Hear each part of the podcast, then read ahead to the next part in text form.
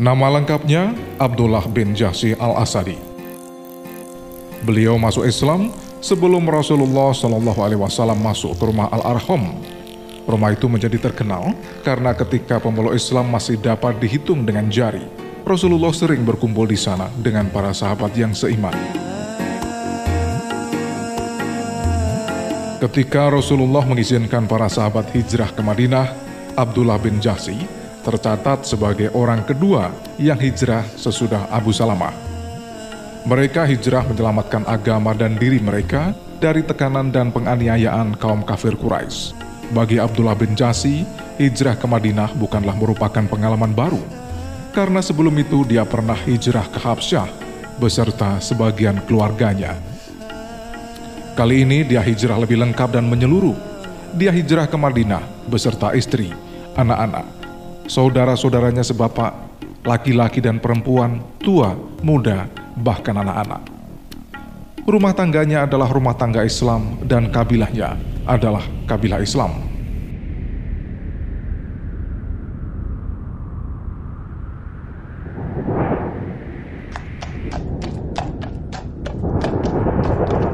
Belum begitu jauh mereka meninggalkan Mekah, para pembesar Quraisy melakukan patroli keliling kota, memeriksa keadaan dan siapa di antara kaum muslimin yang hijrah. Para pembesar yang turut memeriksa itu antara lain Abu Jahil dan Utbah bin Rabi'ah. Utbah menengok perkampungan Banu Jahsi.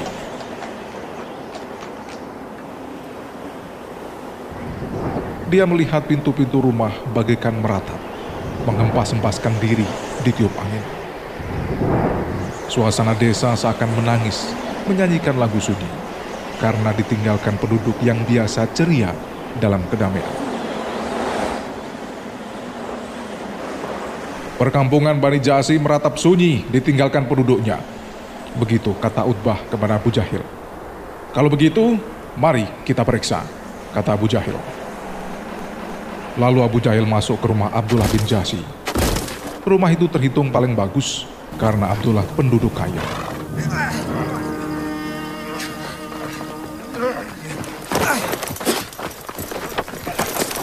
Melihat harta yang banyak ditinggal begitu saja oleh Abdullah bin Jasi, timbul nafsu tama Abu Jahil. Diambilnya harta itu, semua dirampas, lalu diakui menjadi miliknya. Tak ketinggalan pula harta keluarga yang lain, termasuk sanak saudara Abdullah bin Jasi.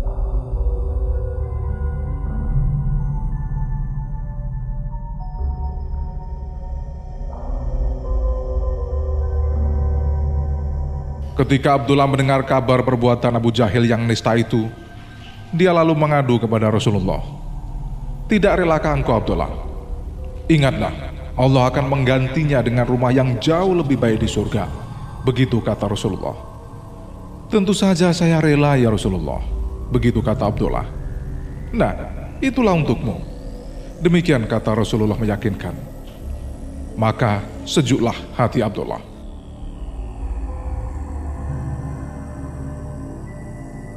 Abdullah bin Jasi merasa tentram tinggal di Madinah setelah ditempa dengan berbagai penderitaan selama hijrah ke Habsah. Ia merasa damai bersama saudara-saudara sesama kaum muslimin, kaum Ansar, setelah mengalami tekanan dan penganiayaan di tengah-tengah bangsanya sendiri, kaum Quraisy. Meski harus bekerja keras untuk mempertahankan hidup beserta keluarga besarnya, namun dia selalu gembira dan bersemangat.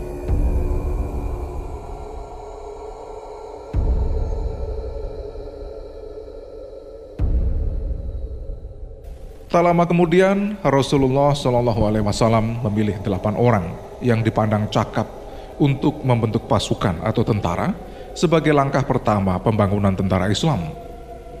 Di antara mereka terpilih Abdullah bin Jasi dan Sa'ad bin Abu Waqqas. Dalam pengarahannya, Rasulullah mengatakan, Angkatlah orang yang paling sabar menderita haus dan lapar di antara kalian untuk menjadi komandan. Ketujuh orang lalu sepakat mengangkat Abdullah bin Jahsi menjadi amir. Sebuah bendera lalu diikatkan Rasulullah dengan tangan beliau pada tangkainya yang kemudian diserahkan pada Abdullah bin Jahsi. Itulah bendera pertama dalam Islam, dan Abdullah bin Jasi orang pertama pula yang dipercaya membawa bendera itu, sekaligus orang pertama yang dipanggil Amirul Mukminin.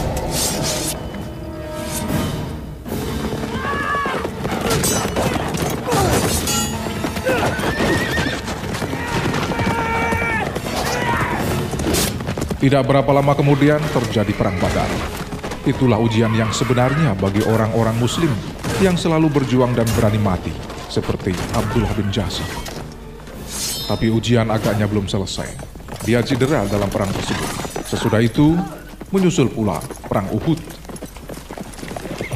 Ada sebuah peristiwa yang dialami Abdullah dengan sahabatnya Sa'ad bin Abu Waqqas yang menjadi panutan bagi pasukan muslimin lainnya, bahkan termasuk para sahabat Nabi yang lain.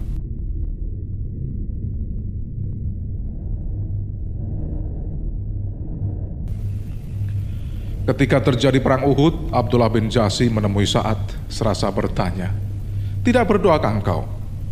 Tentu, jawab Sa'ad. Kemudian saat berdoa, Ya Allah, jika saya bertemu musuh, pertemukanlah saya dengan orang yang sangat jahat dan buas. Saya akan bertempur melawannya. Berilah saya kemenangan sehingga dia tewas di tangan saya dan kurampas perlengkapannya Abdullah bin Jasi kemudian mengaminkan doa saat. Kemudian Abdullah berdoa pula, Wahai Allah, berilah saya rezeki seorang musuh yang sangat jahat dan buas. Saya akan melawannya demi engkau. Tetapi kemudian dia menewaskan saya. Hidung saya, telinga saya dipotong, dan bila saya menemui engkau, engkau lalu bertanya kepadaku, Mengapa hidung dan telingamu buntung, ya Abdullah? Maka saya akan menjawab, karena membela agama dan Rasul engkau ya Allah. Lalu engkau berkata, engkau benar. Kata saat selanjutnya, doa Abdullah bin Jasi lebih bagus dari doa saya.